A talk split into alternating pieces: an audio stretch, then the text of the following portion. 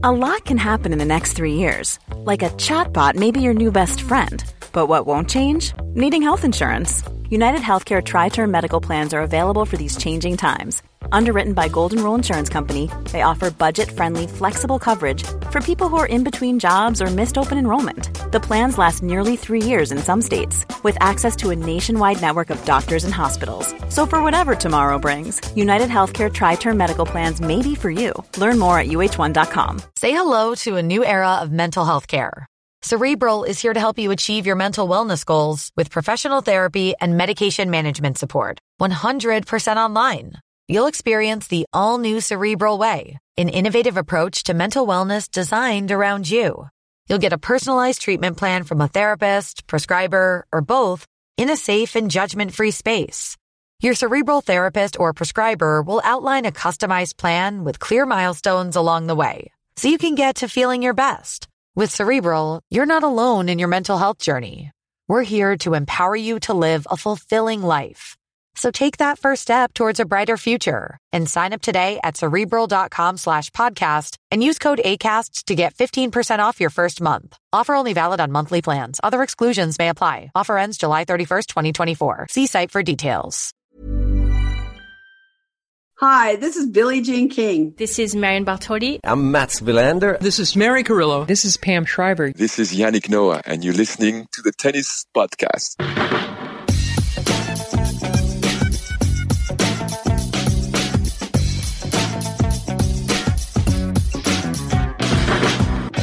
Well, folks, it is on. After 10 days of Roland Garros 2023, we have arrived at the destination we hoped to be at with 5 remaining days of competition. Yes, I am, of course, talking about Tim Puetz and Miyu Kato winning the mixed doubles title. They're into the semi-finals. It is on. And I'm only half joking because I genuinely want that to happen with all of my heart and soul. But I am also being facetious because, of course, I also mean Carlos Alcaraz against Novak Djokovic in a Grand Slam for the first time, best of 5 sets. It is happening. Oh, I can't wait. Can you? Guys, I'm so excited.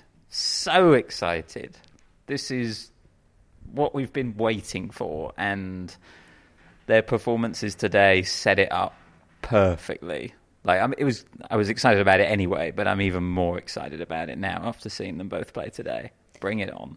Yeah, in the words of my brother Math on our Alcaraz-Mataz WhatsApp group, very appropriately, he said, I feel like this afternoon has been a 6-hour-long trailer for Alcaraz against Djokovic, and I really think that sums up the afternoon perfectly, doesn't it? It was a real, you know, when the big three, arguably four, I mean, I do believe in the big four, we all do, but I think in this example, I do think of it as big three. When two of them would be scheduled back-to-back on a show court at a Grand Slam, this quite often happened, didn't it? You know, one would go out there, make a statement, and then there'd be a statement in response to follow. Anything you can do, I can do better. Yeah, my mind this afternoon instantly went back to that Australian Open when Nadal played and beat Stefanos Tsitsipas very handily, very heavily, and we were all like, uh-oh, this guy is on and Djokovic is in for trouble. And then Djokovic came out and just destroyed Luca Pui as though he didn't exist. And then it felt suddenly very 50-50 going into it. As it happens, it was a really one-sided final, and Djokovic just destroyed Nadal, probably one of the best performances I've ever seen from him. But there's a similar feel. That's exactly what I thought too. Carlos Alcaraz, let's work backwards, shall we? Because Carlos Alcaraz's demolition of Stefanos Tsitsipas is most fresh in our mind. It's what we've just watched. You two were both there in the stadium. You both went to the press conferences. David, I think you asked him the last English question in that press conference. Is demolition too harsh? Alcaraz himself in in a Spanish interview on Eurosport, described it as his best ever performance, which I know he's only 20, but that is, goodness me, that's a high bar that he's in his own estimations hurdled over there. I think demolition is exactly the word for what it was for an hour and a half anyway. I heavily oversnacked for this match. I had all sorts of snacks with me up in the press seats and only got through some of them because I was anticipating at least 3 hours, and it was quite clearly over in my mind after about 45 minutes. I sent a message to Mary Carrillo saying that the omelette is closed for Stefanos Tsitsipas tonight, which is a if you know reference, but just the difference between them, the quality gap, I thought was extraordinary today. I mean, Alcaraz had so many ways to hurt Tsitsipas and such a clear plan of what he wanted to do, and Tsitsipas did not play well at all, even accounting for the fact that Alcaraz was incredible, and I think that probably shell-shocked Tsitsipas a little bit.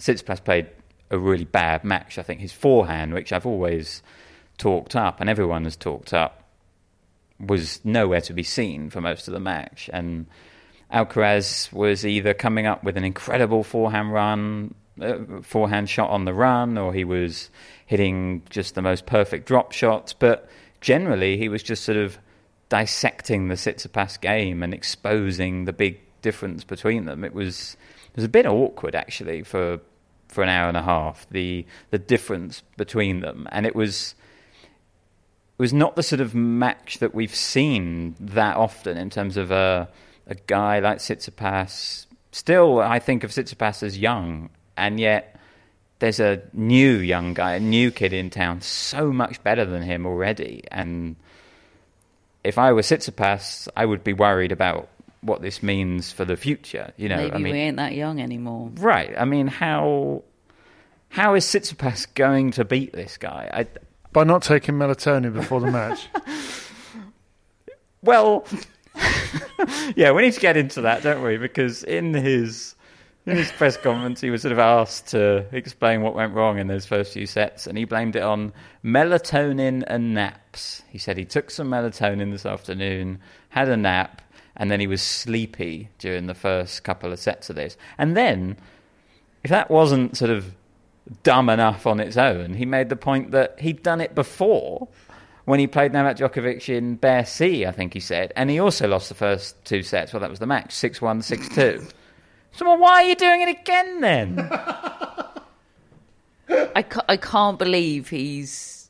I know he was presumably in a dark place after that match, but don't take it out on naps. He was actually quite sort of philosophical, as he said it, wasn't he? I really mustn't do that again. I did it once before in Paris. So sounds like he probably is going to do it again. Something about Paris that makes me have melatonin and have naps and then play appallingly. Is it deflection, though? Is it deflection? Because that is the sort of defeat that has to prompt soul searching, not just because of the manner of it, but because the fact that it's to a guy whose position he was in 4 years ago, the anointed successor, the guy who you wanted to see take on Nadal and Djokovic, and at the time Federer, to see whether he could enforce the changing of the guard, the changing of the guard that we all know has to come at some stage. How long can they fend off these young guys? That was him, and it isn't him anymore. That has to hurt so much, doesn't it? Well, I think that it is deflection, and it's avoidance. Unless he's not being truthful, maybe he's saying it just to get us out of his face, and maybe he's going to go into a dark place and the sexy French depression that he was in against Vavrinka that day. But I mean, he just looked.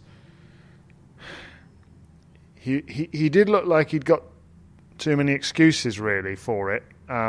And he was obviously gutted, don't get me wrong, but I also feel like he needs to actually try and do something about this and improve. And I know he's trying to improve all the time, but he probably needs to make some major change to his backroom staff, as we obviously know, because the thing with his dad is surely not the best situation for him. Yeah, and I think Penny from Mark Philippoussis' thoughts right now. Yeah, I mean, it's just a shame.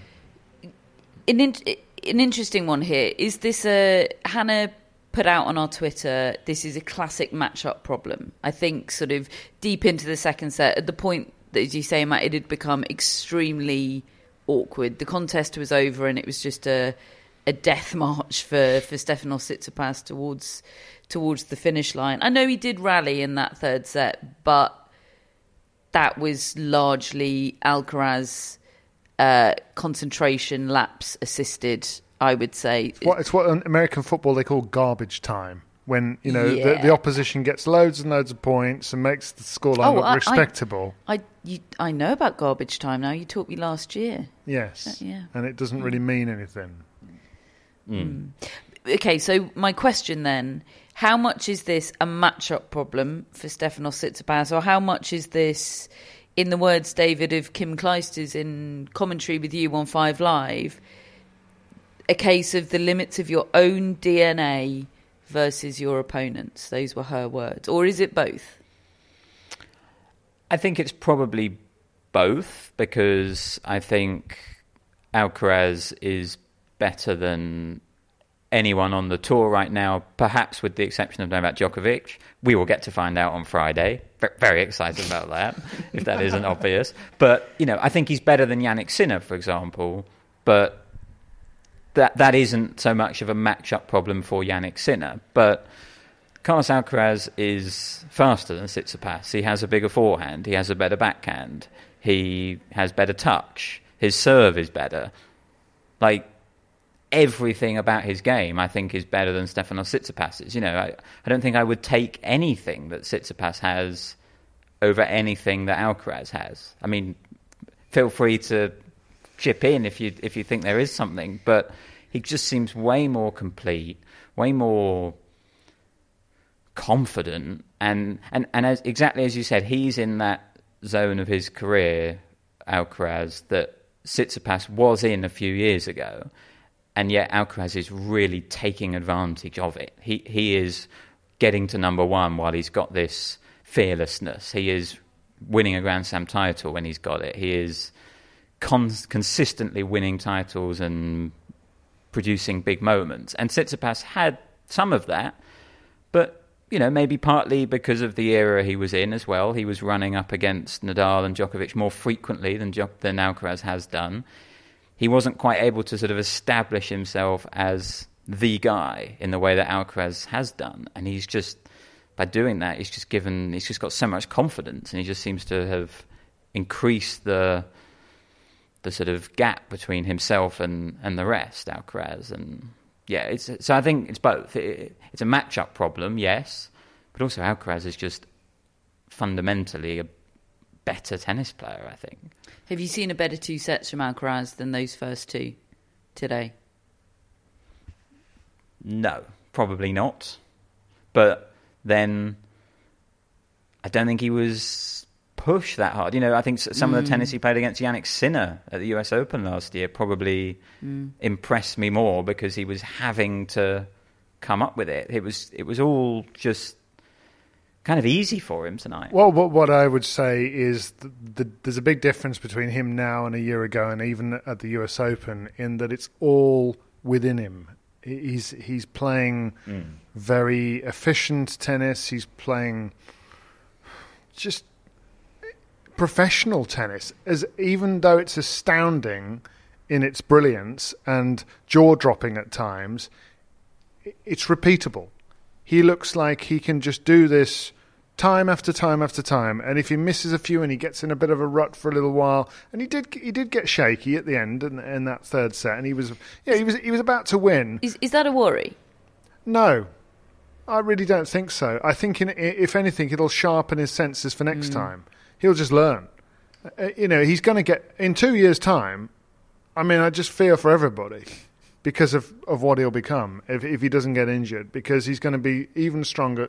He'll be just as fast, and he will be so experienced and able to handle the moment. I feel like with Rune the other day, he learned on the job. He learned in real time how to handle a five set classic, and he's getting better. But this is important, I think, for Alcaraz to have come through this, to be 6-2, 6-1, 3-love, and looking like he's barely going to drop another game, and then suddenly he's in a third set tiebreak.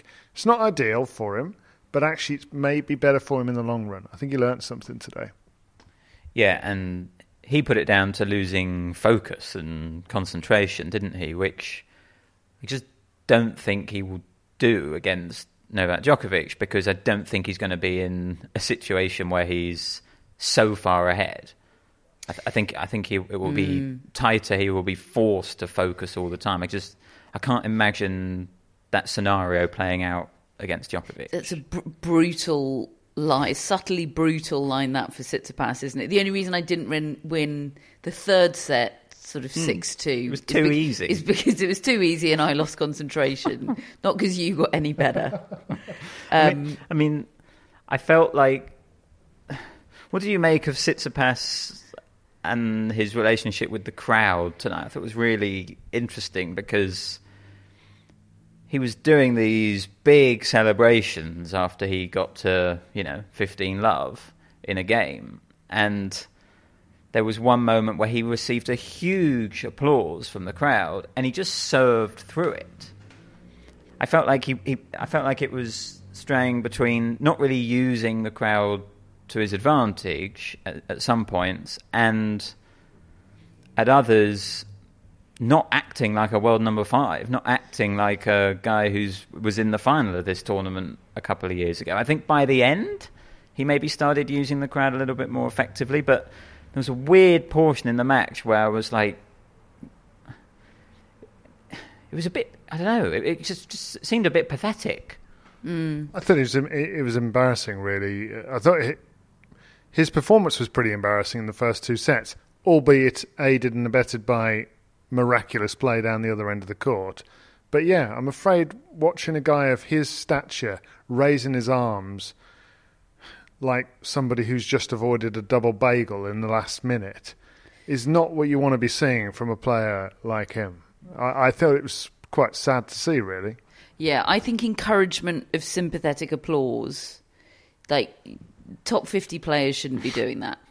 You need to be sort of 80 in the world, taking on the world number 1. It's 5-love. You've got a game on the board. Fine.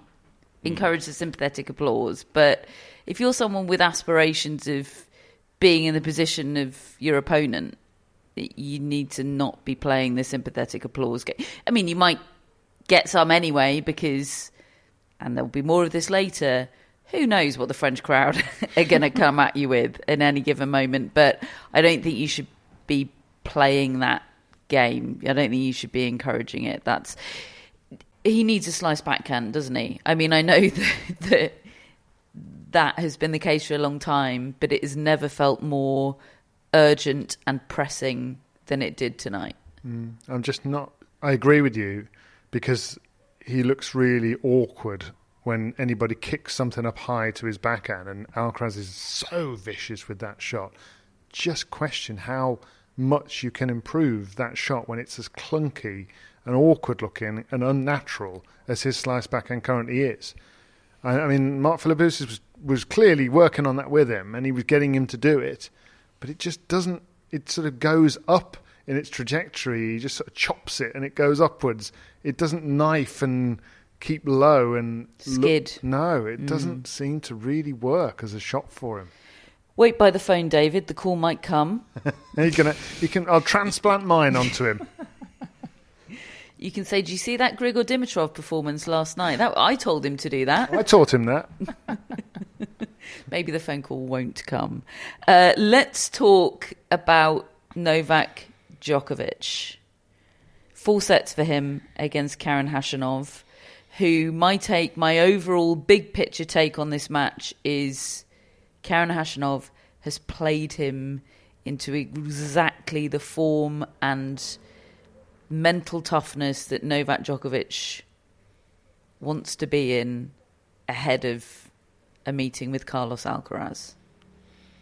Yeah, I think that's a very good way of putting it. I didn't get to see too much of the first two sets of this, so I'll let David talk more about that. But it was kind of crazy to me that Djokovic was apparently not playing that well in those two sets, because the latter half of this match that I really did focus on and did watch, he was incredible. I mean, the third set was some of the best tennis I've ever seen him play, and he hit one unforced error in that set. Every shot was going exactly where he wanted it to go, and just prior to that, he'd played one of his classic tie breaks. You know, he's a set down, he's not playing that well, and suddenly gets into a second set tie break, which is okay, not exactly pivotal necessarily. He still could have come back from two sets down. We've seen him do it before, but he'd been in real trouble because Khachanov was playing really well. It was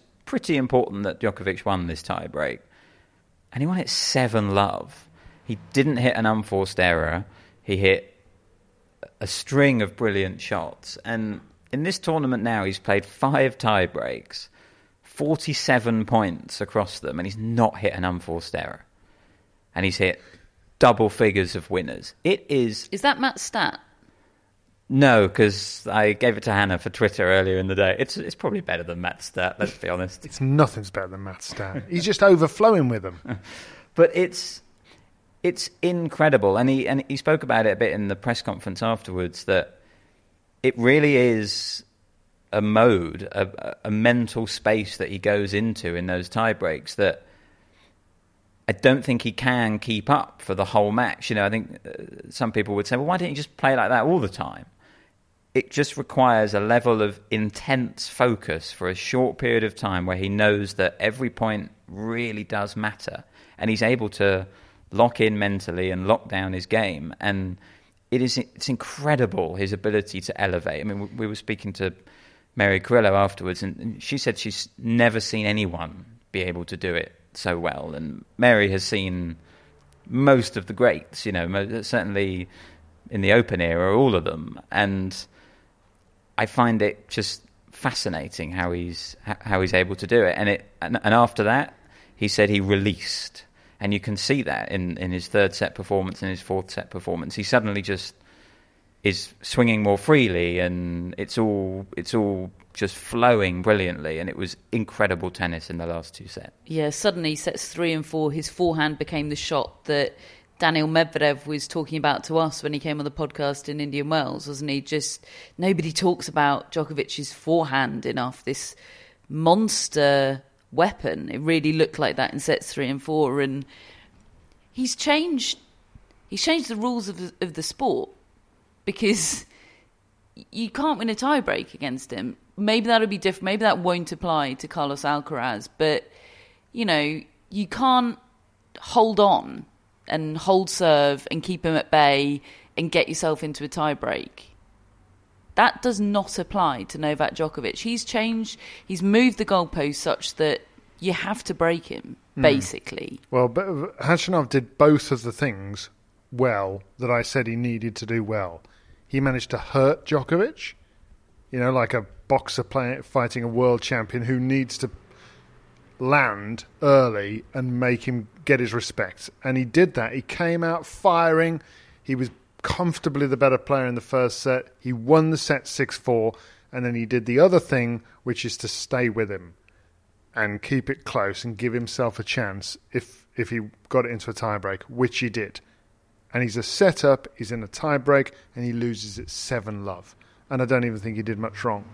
I think Khachanov, if that's not the best I've ever seen him play, it's not far off. And in the third set, he played well, and he lost 6-2. Djokovic's level in that third set, arguably even higher than anything Alcaraz did today. It was just stunning, sublime. And it's so liquid, it's... He doesn't. There's no jerkiness. He's not forcing the ball. That release word is key. That's the best I've heard of Djokovic able to articulate what happens to him, because you see it on the court. He's not supposed to be a big hitter on paper when against these people who are bludgeoning the ball, and yet the ball's coming off his strings in those moments faster than the opponent, no matter who they are, maybe with the exception of Alcaraz. And that's why this match is so mouth-watering and tantalising, because we just haven't seen it. And we haven't seen anybody, I don't think, that makes you feel like Alcaraz does, that he might even be able to handle Djokovic like that. It just takes a classic mode of winning for lower-ranked players against top players. It takes it off the table. It removes the smash and grab from the equation, to use a football comparison. You know, you're 18th in the league and you're taking on Man City. You know, let's play for the smash and grab. Let's park the bus and hope to just nick one in the 80th minute. That, you know, that's the equivalent of just hang on to your serve, tooth and nail, get yourself in a tie break. And how many times do you hear commentators, you know, you go into a tie break in a match like that and they go, anything can happen in a tie break. You know, it's a toss of a coin. Those are the cliches, aren't they? And it's just kind of off the table with Djokovic, which is, I think, mentally for his opposition, again, who knows if this will apply to Carlos Alcaraz? We will find out on Friday. Pumped. He PM, said that. But it's just incredible and fascinating. And it really feels like he's changed the rules. And he's using it, Catherine, because when we were in that press conference, he made it very clear. He said, yes, I know that I am good at tie breaks and I've got this record and it's useful to me. It's also useful to me that the opponent knows that I've got these tie breaks as well. It gives me an advantage. I found that really interesting as well. It's proper insight, isn't it? That he's aware of the record, and he's such an interesting tennis player to watch, especially age 36. He's more interesting at 36 than he was at 26, because it's not just about physicality anymore and his gifts. It's about management, and he's using his mind to beat people. Well, again, name drop, Mary Carrillo was cut off before she got to ask this question in the press conference. It was ended before Mary was able to ask a question. But I asked her, what was your question going to be? And she said that Andre Agassi once said, you can just tell it's going to be a great question when it starts with quoting Andre Agassi. Once said that the problem with tennis is once you have the experience and the know-how and the wisdom, you don't have the body anymore. But Mary's theory is that Djokovic is at that moment in his career, maybe has been for a little while actually, that he's got both. And, you know, his body, you know, we've spoken about it this year. It's starting to let him down a little bit more than it has been. He's talked about how he has to sort of manage his body more than in the past. He's got more niggles. But basically, he's fine. You know, he said before the tournament, nothing that's going to prevent him from playing well. And exactly as David's just described, he has totally got the experience and the wisdom, and he knows how to play five-set tennis, especially, better than he ever has. He's just got mastery of this format.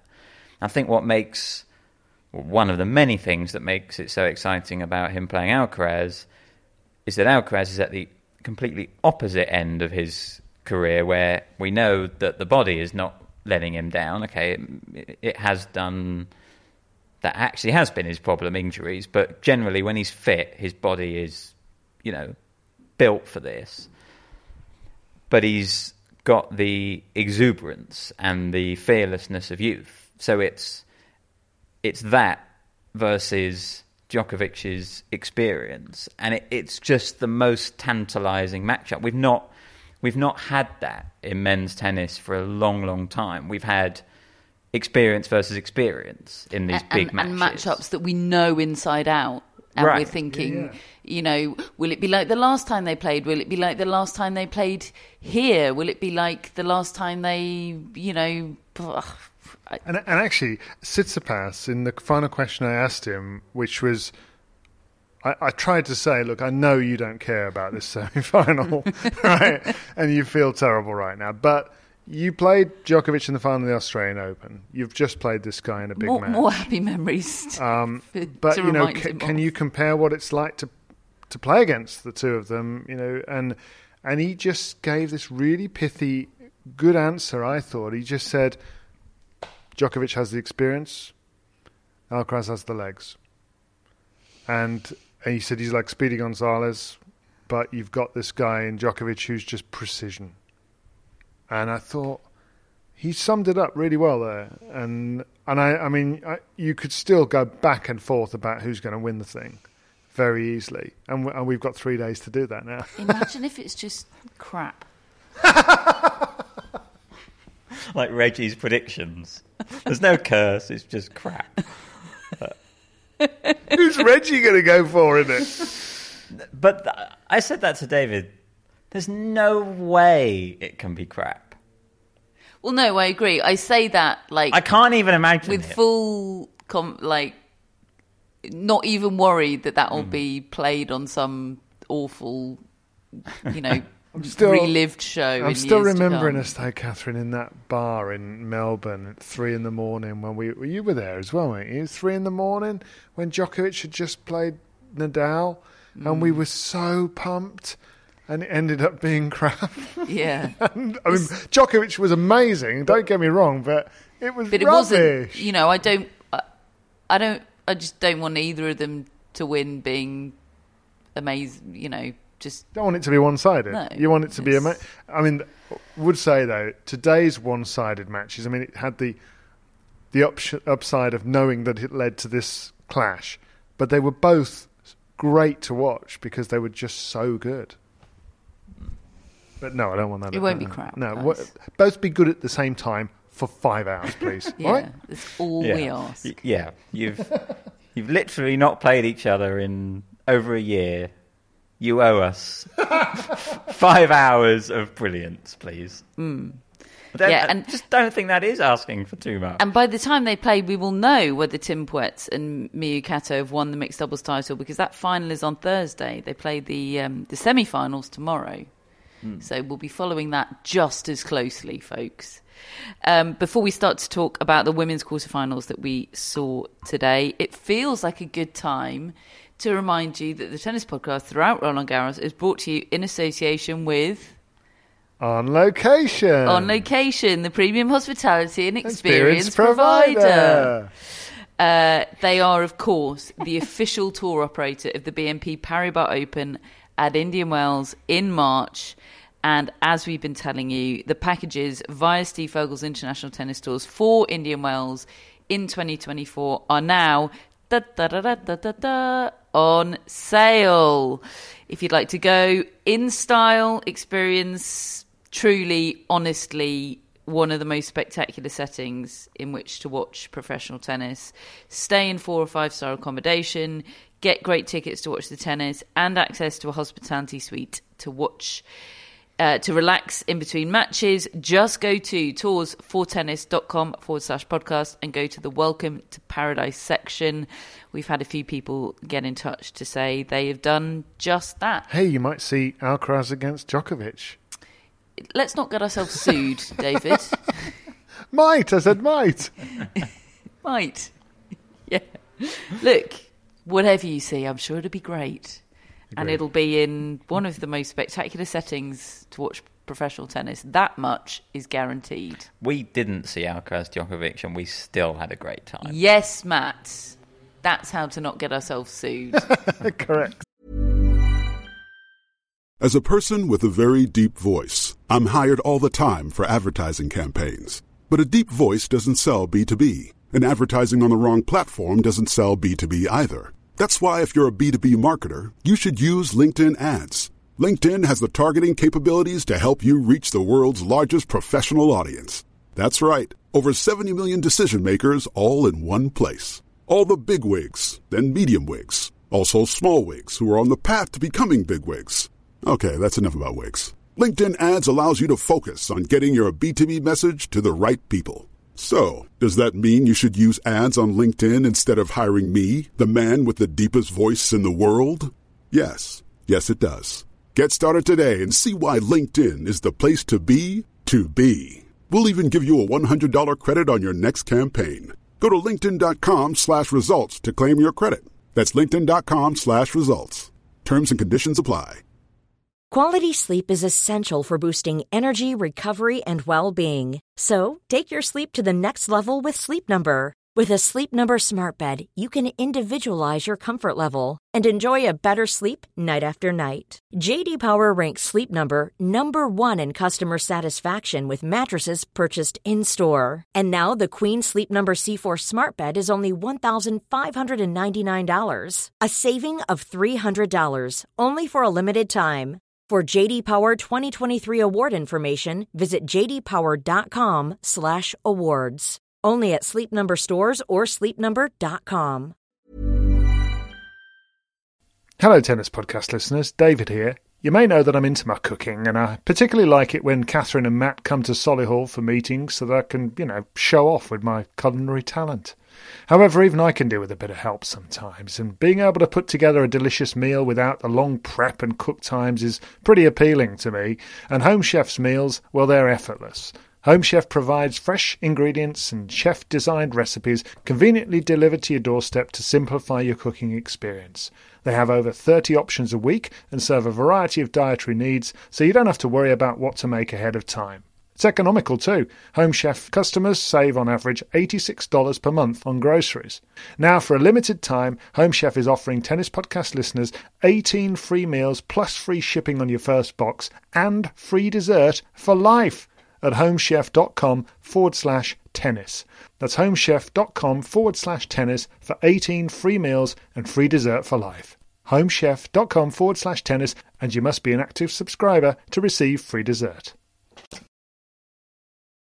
Right then, moving on to the women's quarterfinals, which opened up the day today. We started with a straight sets win for Karolina Muchova over Anastasia Pavlyuchenkova. How much was this about Pavlyuchenkova being out of gas after all the tennis she played? How much is this about Karolina Muchova just being the damn good tennis player that we've always known that she could be if her body could hold together? Yeah, I think it's those two things precisely. I noticed in Pavlyuchenkova's previous press conference, Catherine, you asked her about how she was feeling and how she might recover, and I said to you afterwards, was that a question so that you could make an informed prediction about how Pavlyuchenkova might get on in her next match? And you said partly, I think, and then we both made a bad prediction because we both had Muchova to win this match in three sets, and I guess Pavlyuchenkova did have a good set in her, and I was thinking maybe she would win it, but she lost it in that first set. It was such a good first set between these two, back and forth, both players displaying their best qualities. Muchova all-court tennis, Pavlyuchenkova occasionally with just these brilliant strikes of the ball that would do so much damage. But once Muchova won it, Pavlyuchenkova really did fade in that second set and didn't have too much left, perfectly understandably after so long out of the game and having just not played this much tennis for so long. It always felt like it would sort of run out eventually. But Muchova is such a good player, and I think the most encouraging thing is that she's reached the semi-finals here and she's in a lot better shape than previous Grand Slams where she'd gone deep, quarterfinals or semifinals. It always felt like she was hanging on. And it doesn't feel like that at all now. She seems really strong and really ready and is a very, very dangerous opponent, I think, for Aryna Sabalenka in the semis. She's got the sort of game that might be able to disrupt Sabalenka. Different proposition to anybody else she's played and to most other players on tour. Quite frankly. Right. Yeah, they just aren't players who play like Muchova. I mean, I think the name that so often comes to mind for people is someone who isn't on tour anymore, and that's Ash Barty. Hannah, David, I don't know if you saw this, described Karolina Muchova as Ash Barty's spiritual heir today, and it really struck a chord with me. I know I'm big on Mukova and always had been, but that really landed with me. I think one of the things that makes that so resonant is that so was Barty. Barty was big on Mukova. When she played her, she was beaten by Mukova, wasn't she? Yeah, in Australia. Yeah, and I remember when they were, I don't know whether it was that Grand Slam or I think it was maybe before that when they were coming up to it. And I remember she said the way that she tends to, I was saying to Ties, you know, that I like this chick. Oh, it's like Barty's back on tour. It's like she's in the room. And she rated her because she was her kind of player. I think, you know, a jock almost, she called her. And somebody's just a great ball player and could do any sport just like Barty can with her cricket and with golf. And I think we're at least getting to enjoy Karolina Muchova's career now because it's been, 3 4 years of just knowing that this talent is out there that we cannot watch reliably at tennis tournaments, and suddenly we can. Every round, I mean, look, I know an injury can happen any time, but every round has just been her not being injured, Karolina Muchova, but playing tennis and showing us what she's got. She got to the semi-finals of Grand Slam with no detectable strapping on her body, unless it's in places I can't see. In which case, out of sight, out of mind, she is unstrapped after 5 matches. That really is significant, huge. Yeah, and I think on the Barty point, I actually think she's got a bit more athleticism and power than Ash Barty had. I mean, she's got probably some things that Barty... You know, there were things that Barty did better. I think Barty had a better serve. I think Barty had a much better slice backhand, probably slightly more potent forehand. You know, Barty was a great, great player. But there are aspects that Muchova has that I don't think Barty did, you know. And I saw a good tweet from Matt Trollope today saying, what would Muchova's best surface be? You know, because you've got hard courts that can sort of reward that movement and that athleticism. You've got clay that she can use her variety and construct points, and grass she can come forward. You know, she's dangerous. She really can do everything. And I'm actually really looking forward to kind of watching her more closely because I don't feel like I've watched enough of her matches. She came along at the same time as Rybakina, as I recall. It's just that in the last 12 months, Rybakina has been at the front of the conversation all the time. So I've seen her loads.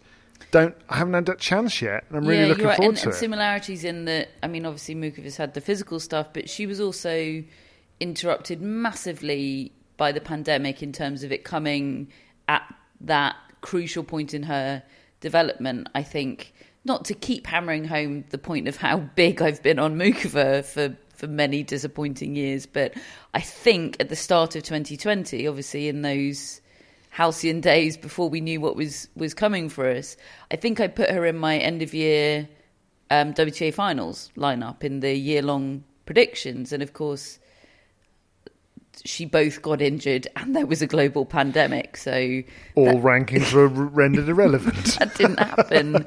But big similarities to Rybakina in that sense as well. And she's been to quarterfinals at Wimbledon before, hasn't she? And that's during the cursed years. Is Karolina Muchova evidence, Reggie, I'm talking to you directly here, that curses can be broken? Matteo Berrettini hopes so. Where is Matteo Berrettini? Is he going to play the grass? Don't know. Not necessarily a discussion for now. But I don't believe in curses.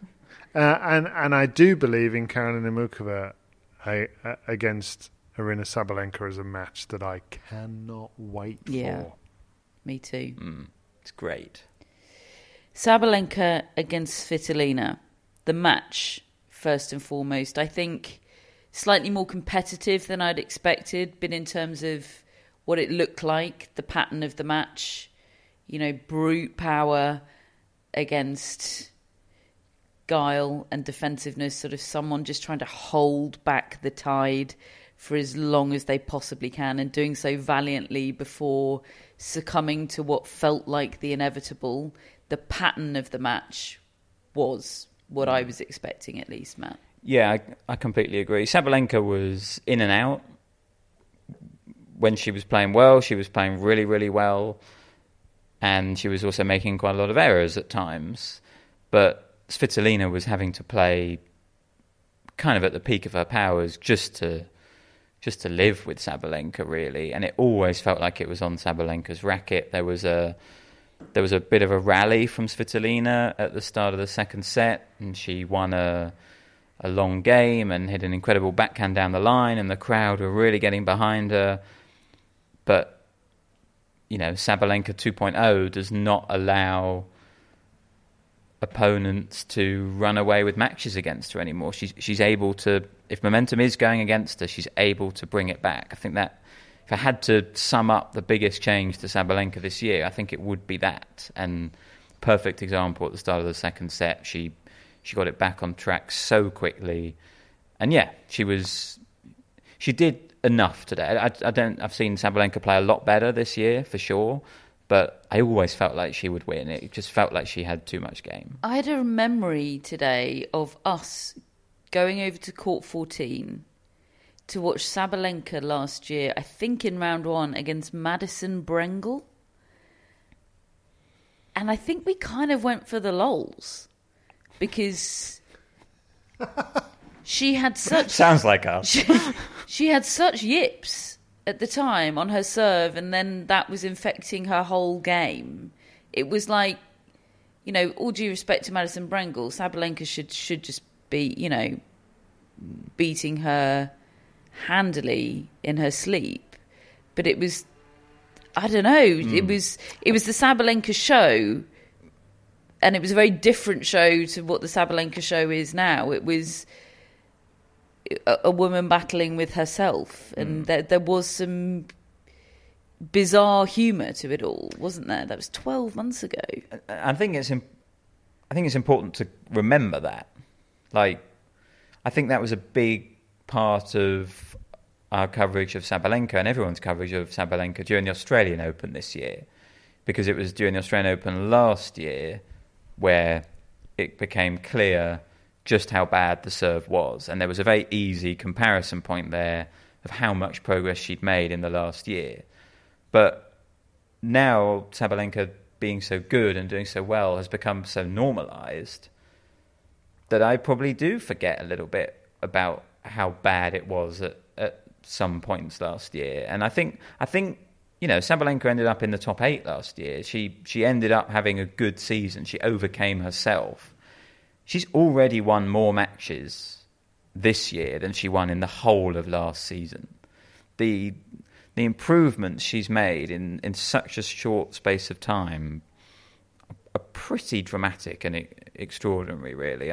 I do find her one of the most compelling players to watch now for much more positive reasons. You know, she was compelling last year, but it's so much more controlled now. It's brilliant. 6-4, 6-4 for her today over Alina Svitolina. We knew what to expect after the match in terms of there not being a handshake. Alina Svitolina has made it very clear that she is not shaking hands with Russian and Belarusian opponents. That applied even to Daria Kasatkina, who has been very outspoken against the war, the most outspoken of any player, something that Svitolina has recognised and said she, you know, respects and acknowledges the bravery of that. And Kasatkina, in the previous round, took it out of Svitolina's hands and didn't wait as you normally would, expecting a handshake. She went straight to the bag and made eye contact with Svitolina and indicated, you know, it's fine. And there was a thumbs up, I think, from Svitolina, wasn't there? And Kasatkina ended up getting booed off court for that, because apparently, something I've learnt this fortnight is French tennis crowds really love a handshake. They want to see a handshake, and if they don't see one, they're getting angry about it. And that applies even to Ukrainian players who are adopted as one of their own. You know, in that match against Kasatkina, Svitolina was cheered on as if she were French. And that was something that she remarked upon after the match, that she's receiving the same support that her husband receives. Gaël Monfils playing in France. She said, I know what it feels like to be Gaël Monfils. And she was cheered on during the match today. It was a great atmosphere. There was a drum band in the crowd. They were unfortunately sitting very close to us, and the drum beat was going right through my soul every time that that drumstick thwacked down. I felt sort of a crack in my forehead. Anyway, great atmosphere. But then the handshake or non-handshake. What happened was Aryna Sabalenka went to the net very demonstrably and sort of leant on it in expectation of a handshake, which Svitolina obviously wasn't interested in. She went to the bag, packed up her stuff. In that moment, once the crowd realises there isn't going to be a handshake, there is booing. It wasn't quite clear in that moment whether that was for the general situation, whether it might even have been for Sabalenka sort of putting Svitolina in the position of having to refuse the handshake. And then Svitolina goes to walk off court, and there are more boos. And those are very definitely for Alina Svitolina. And I'm still processing that. I'm still shell-shocked by it. I couldn't believe we were stood together, Matt, in the press box. I couldn't believe what I was hearing, actually. It was quite upsetting, actually. It was shameful, I think, that happened to Svitolina. I don't think it was Sabalenka's finest moment to lean on the net as she did and make out like there was going to be a handshake. She said afterwards that it was purely her instinct, and she does it after every match, to go to the net. I'm sorry, I don't think that's true, because in the first round against Marta Kostyuk, she didn't do that.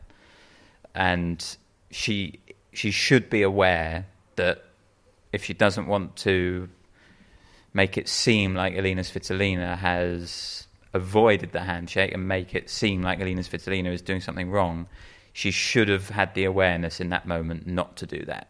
I think that was poor from Aryna Sabalenka, and it, you know, optically to the ignorant fan in the stands, it maybe did look like Alina Svitolina had avoided a handshake, and of course she had, but she'd made that very clear for her reasons for doing that, and that she was going to do that before the match.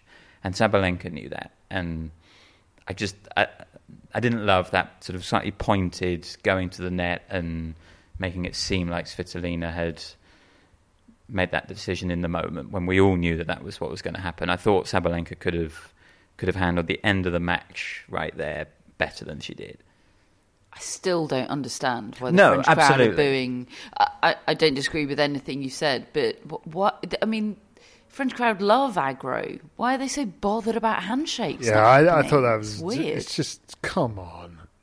Do you not know that there's a war going on between Ukraine and Russia and Belarus? I mean, do you not know?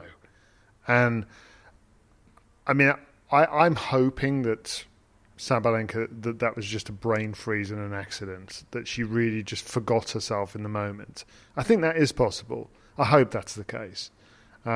She still should have been able to know in that moment. I agree with you. It was oblivious and insensitive at best. And then in the on-court interview, her first answer is about how great the crowd were, which, yeah, they were great during the match. But the last we heard from the crowd was them booing your Ukrainian opponent off court. And it's just...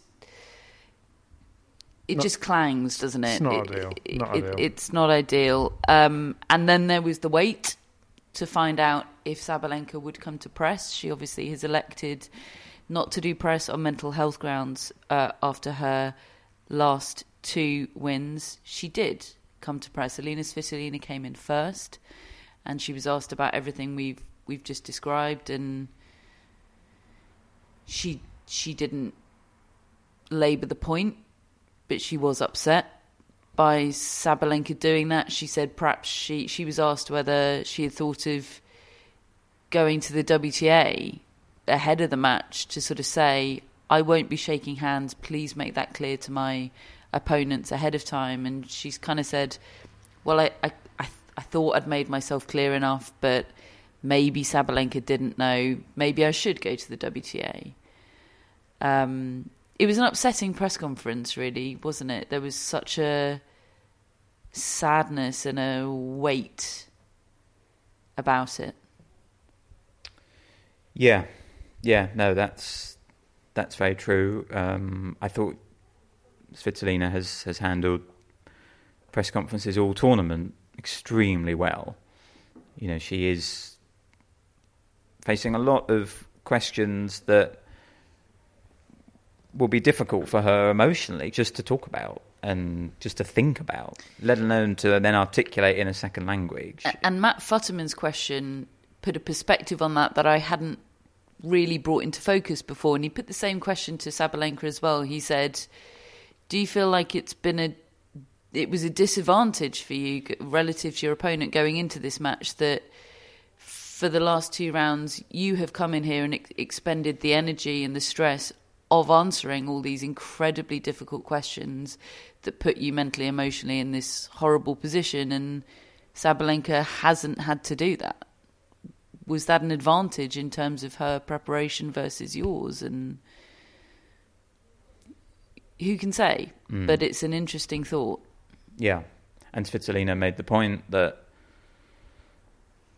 you know, she wanted it all to be equal and fair, and she made the point that, you know, Osaka wasn't given that option a couple of years ago.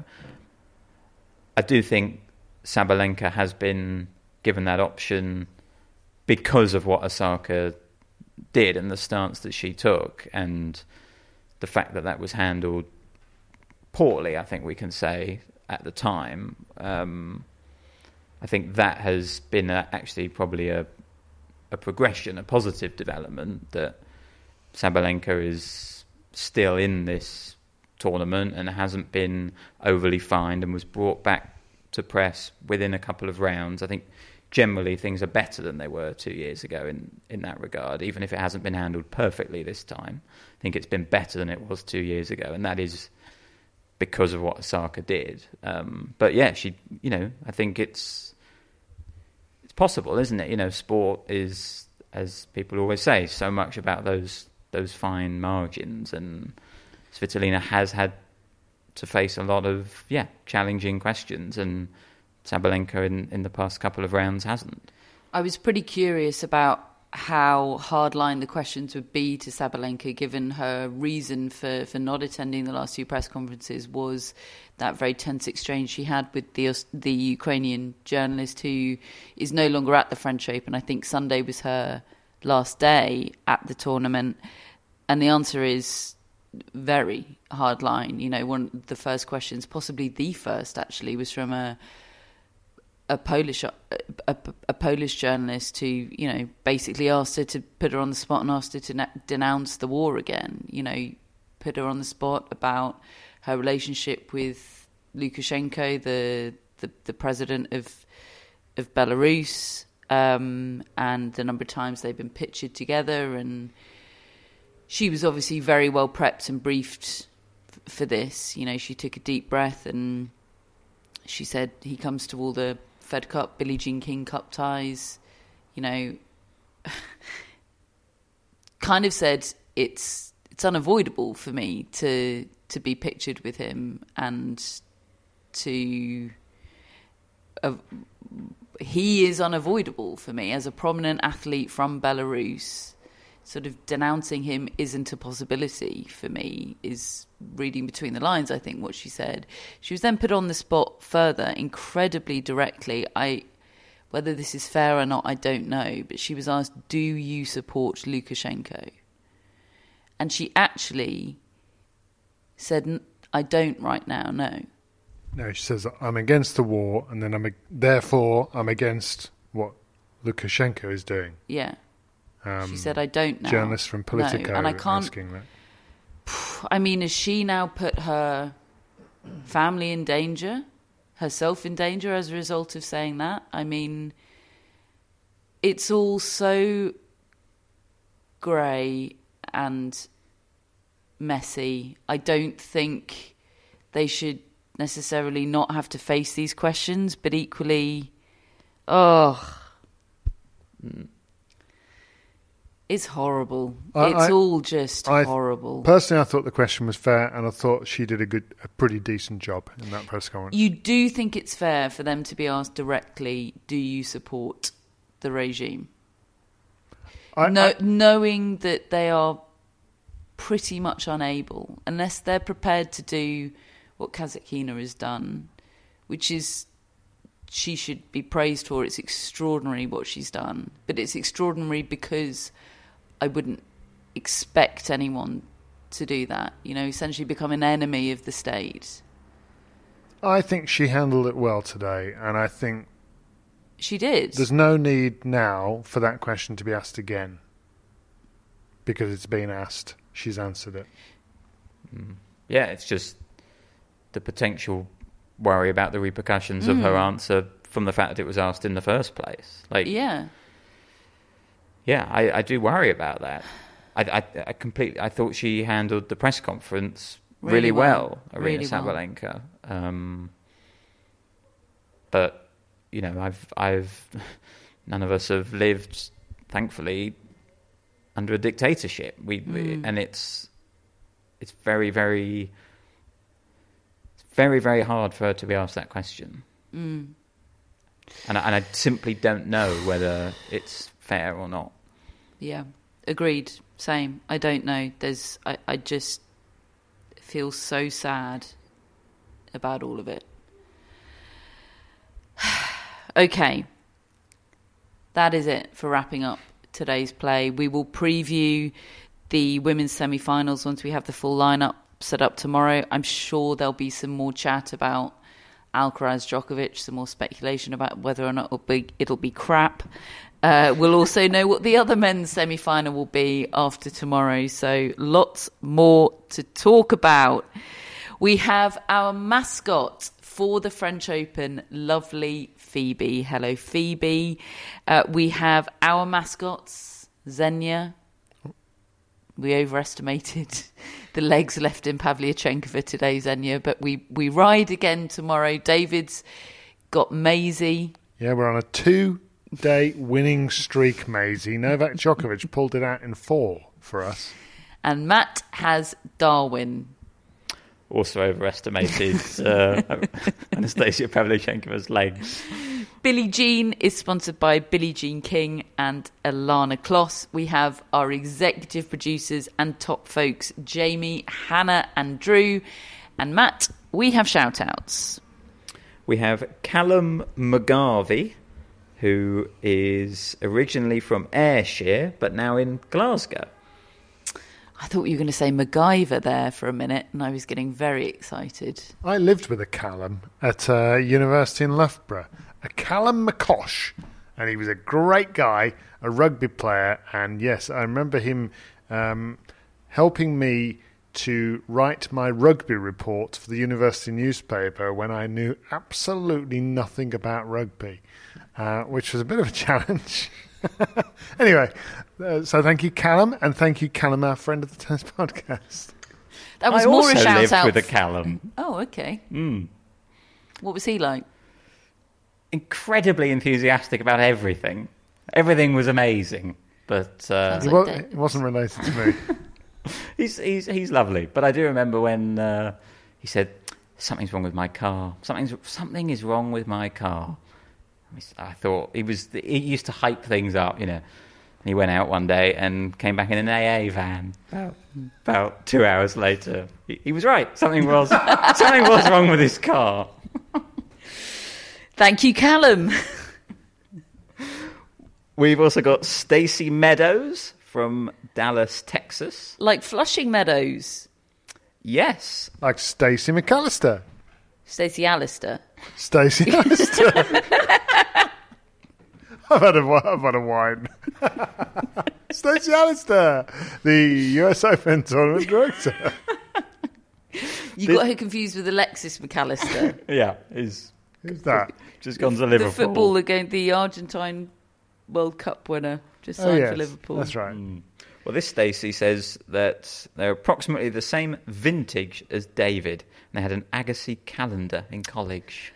Well, that's not like David, because David was very anti-Agassi. I'd have had a Sampras calendar if it existed, but nobody was really producing those. 12 photos of Pete Sampras in different poses.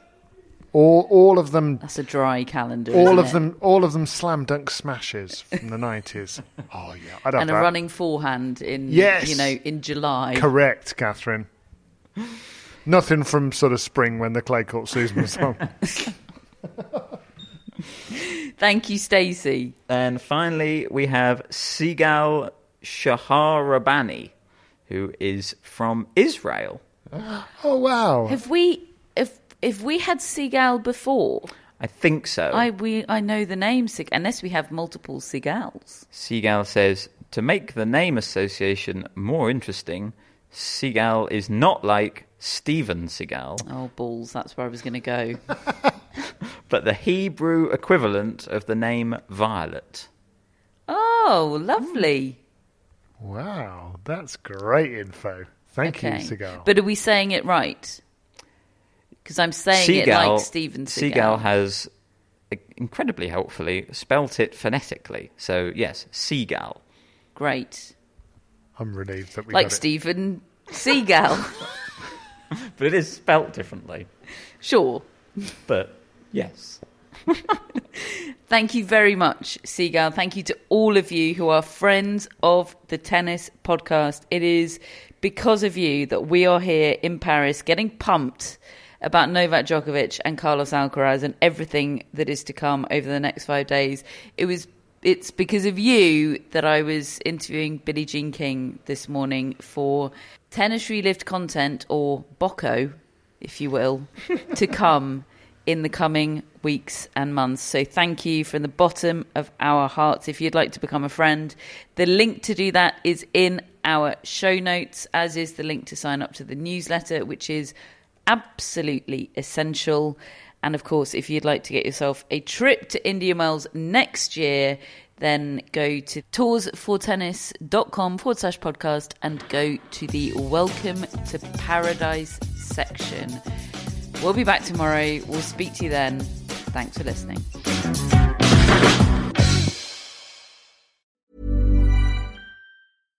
Every fan knows the right player in the right position can be a game changer.